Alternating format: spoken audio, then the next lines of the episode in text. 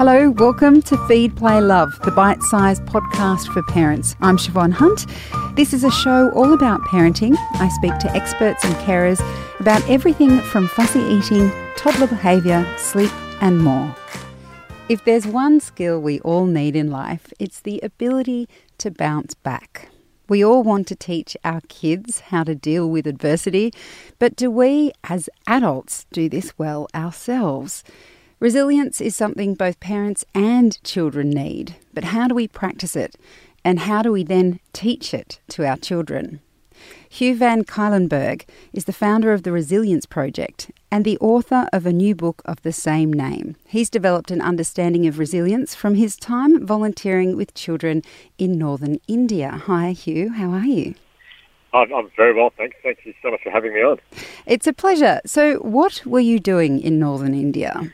Well, um, originally I was there backpacking and looking for a few games of cricket as a, as a really big cricket fan.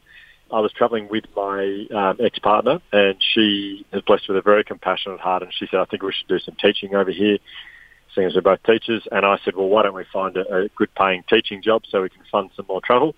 And she said, "No, no, I really think we should go and find a community where they desperately need teachers and volunteer." And I'm so happy she did that because it changed my life forever. We arrived in a village called Tikse, no running water, no electricity, no beds, everyone sleeps on the dirt floor. And I remember when I discovered that, I remember thinking, I'm not sure I'll last too long here. It could be a few nights before I knew it. We'd been there for quite some time because I, I remember very clearly my first day in the school teaching these kids and just thinking to myself, never. Uh, I have never seen joy like this in my entire life. I remember thinking how extraordinary with how little these kids have, and I couldn't help but contrast it to my five years teaching experience back in Australia, where the kids had everything, yet we were just had so many issues around anxiety and depression and not coping well when things didn't go their way. Yet there I was with a group of people who sleep on the floor and have no running water. Yet they coped so much better when things didn't go their way, and they just seemed to be so full of joy. And I can I can totally understand that juxtaposition and the the um, the thoughts that you were having there. But there's something that I often hear from people when if someone's having a hard time and then they'll think, you know, I shouldn't be complaining because people are suffering much greater hardship in X country. Yeah, yeah. But then pain in the human context, I would argue, is relative to your world. So 100% it is, totally. So totally. how do you relate to that idea um, even even when you can see this really kind of perplexing contrast between children who have nothing and are very joyful, and children who have everything and are suffering from uh, experiences like anxiety. Yeah, well, I, I really that really resonates with me what you said because I know as a kid growing up, if I wasn't eating my lunch or something, Mum would say there are kids in you know should choose a country and say who don't get food every day. That didn't want to make me eat my food more. I, it didn't. I didn't relate to that at all. It didn't do anything. So I totally get what you're saying. I think um, this, this is what I saw basically in this community, which I don't think. Well, this is what I saw in this community where I was living. The kids stopped and practiced three things every single day. There's three things I stopped and practiced, and I should give this a bit of context. I've always been fascinated by happiness and coping and well-being because when my sister was 14 years old, she was struck down by a horrific mental illness, and it came from nowhere. And my family overnight, we just we just stopped being a happy family. And I was 16 at the time, and I was really fascinated. Well, not fascinated. I was desperate to know what can I do to make mum and dad feel happy again, or what can I do to make my brother feel happy again. I was confident knowing my sister was in good hands with the psychiatrist, but I was thinking, what about my family? And from that point on, I became fascinated by what makes us happy. And it wasn't until I was in India 12 years later that I thought, I reckon I've got something. But to answer your question, what, what I saw was that these kids stop their day and actually practice things every day that it turns out the research says makes us feel really happy. In Australia, we don't stop and practice things that make us feel every, every day. We focus on the kids having good literacy, good numeracy skills. Uh, they've got to have that. They've got to succeed here. They're never going to go and do sport. They're never going to go and do this. And I'm not saying these things aren't good for your well-being, but we don't stop and actually take time to practice things that are good for your mental health and, and, and things that make you feel happier. And that's what I saw the kid do. It had nothing to do with the fact that, like you said, it wasn't that because they're really poor, gosh, they're really happy. It's because they took time to stop and practice things that make you feel happy. So, what are those things? So the three things I saw, and the clue is very much in the title of our book, happiness through through gratitude, empathy, and mindfulness. But um, what I saw, um, so I saw the kids who they would stop their day and they'd practice gratitude every day. So gratitude is when you pay attention to what you've got, not when you worry about what you don't have. And we're we are appalling at that in Australia. In countries like Australia, we live off the opposite model of happiness, which is if this happens, then I feel happy. So if I can buy this car, then I feel happy. If I get this promotion, then I feel happy. If I'm friends with this person, then I feel happy. That doesn't happiness doesn't work like that. Happiness comes from paying attention to what you've already got, and we have got so much here in Australia, but we miss the things we have all the time. And that's one of the traps of, as far as being unhappy when you don't actually stop and notice the things you've got. So the kids practice gratitude every day. How do they do it? They literally would stop and they'd point out things to me every day that if something was good was happening, they'd stop and they'd point it out to me and they'd say, "Sir, have a look at this." But I couldn't say the word "this." They'd say "this," which was terrific because they would literally stop and point at things they were grateful for, and they'd say, "Sir, this," or "this," or "this," and it took me a while to work out what they were saying. But what they were saying was how. And I'm talking about things like shoes. You know, kid tying up his shoelaces. Look, this. Some of the kids didn't have shoes, so the ones that did tying them up and saying, "Look how lucky I am! I've got shoes on my feet." Or maybe it's the kids couldn't afford to bring lunch to school every day, so we would actually cook rice for them. Before lunchtime, we'd sit down and cook rice, and the, some of the kids would grab their rice and walk past me and say, "Sir, look, this," and they'd hold up their rice, saying, "How lucky are we? We get fed lunch here every single day." Now, I'd be very surprised if any kid in any school in Australia stops and looks at their lunch and says, "Geez, how lucky am I? I got lunch every day." I, I just don't think it happens. Like we just, if anything, we're saying, "Why aren't there chips in my lunchbox? Why did I?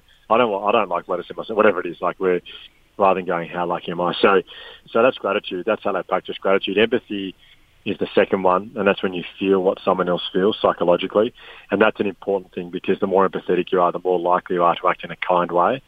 And the neuroscience behind kindness is it's incredible. Whenever you do something nice to someone, your brain releases a hormone that makes you feel happy. It makes you feel. It's called the love hormone because it makes you feel positive emotions such as love, joy, and happiness.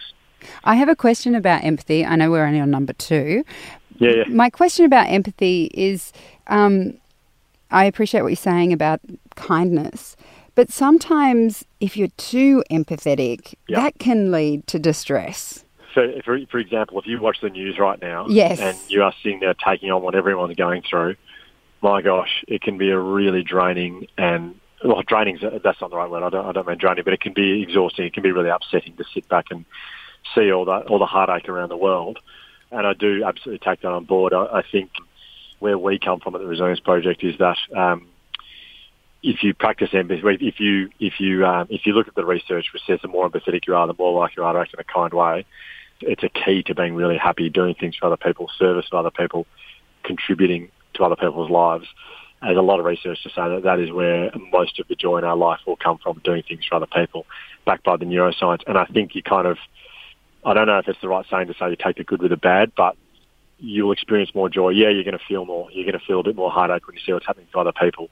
But that's part of the human experience is taking on what other people are going on, feeling that pain. But also on the flip side, you are more likely to be someone who will reach out and do something for someone else, and that will lead you and the other person to a lot more joy. It'll help the other person, but it'll also help you.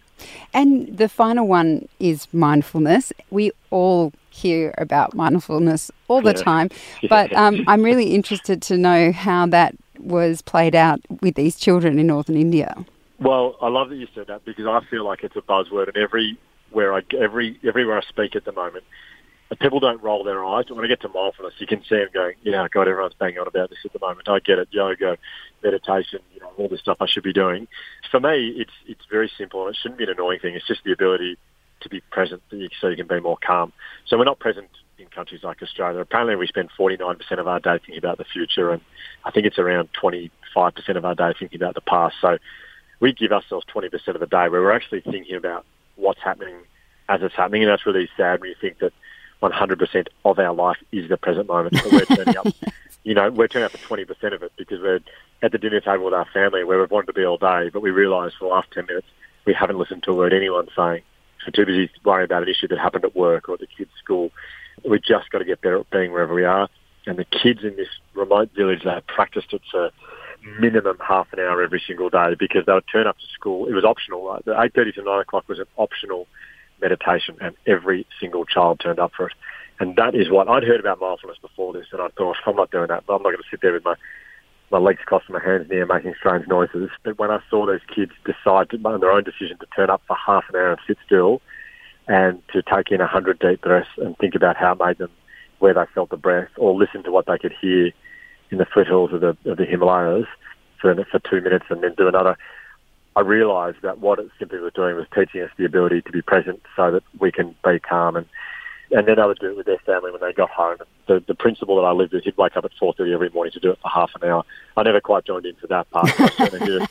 I certainly did it at the school, and and that was 2008, and that's when I remember thinking, my gosh, this mindfulness stuff is huge. And my job since then has been to go to places like, yes, schools, but places like AFL football clubs and NRL football clubs and the Australian netball team and present it to them in a way that makes them go, yeah, do you know what, I, I, I do understand why this is important. We need to be more present if we want to feel happier.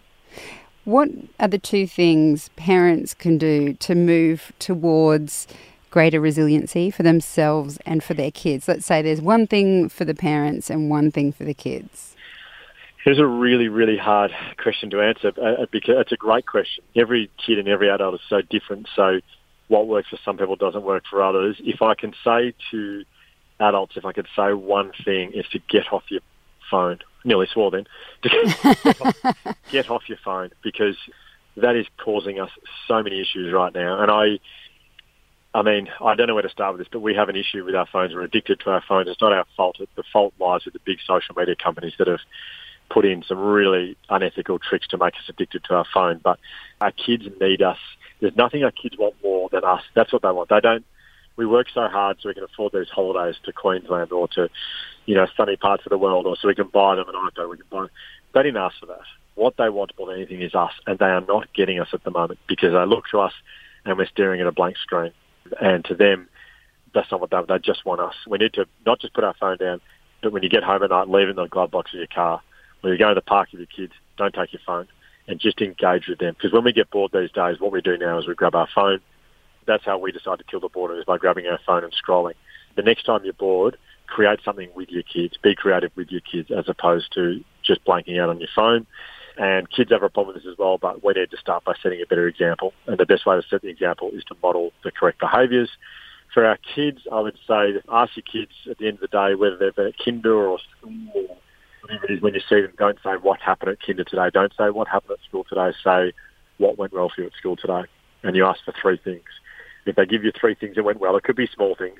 It could be really small things like I had some nice fruit at recess, or I had I got a, I understood this thing in maths, or I got to play with this friend at lunchtime. What they're doing is they're practicing gratitude, and the research behind that says that within 21 days it will start to shift the way that they scan the world for the. We often scan the world for the negatives. They'll start to scan the world for the positives. That makes them happier. That increases their mental health. I love that, Hugh. Thank you so much for your time today. It's a pleasure. Thank you so much for having me. That's Hugh Van Cuylenburg, and he's the founder of the Resilience Project. We'll put links to his book in the notes of this episode. Feed, Play, Love is a babyology podcast produced and presented by me, Siobhan Hunt. I'd love to hear from you, so if you'd like to get in touch, email me at feedplaylove at theparentbrand.com.au. See you next time.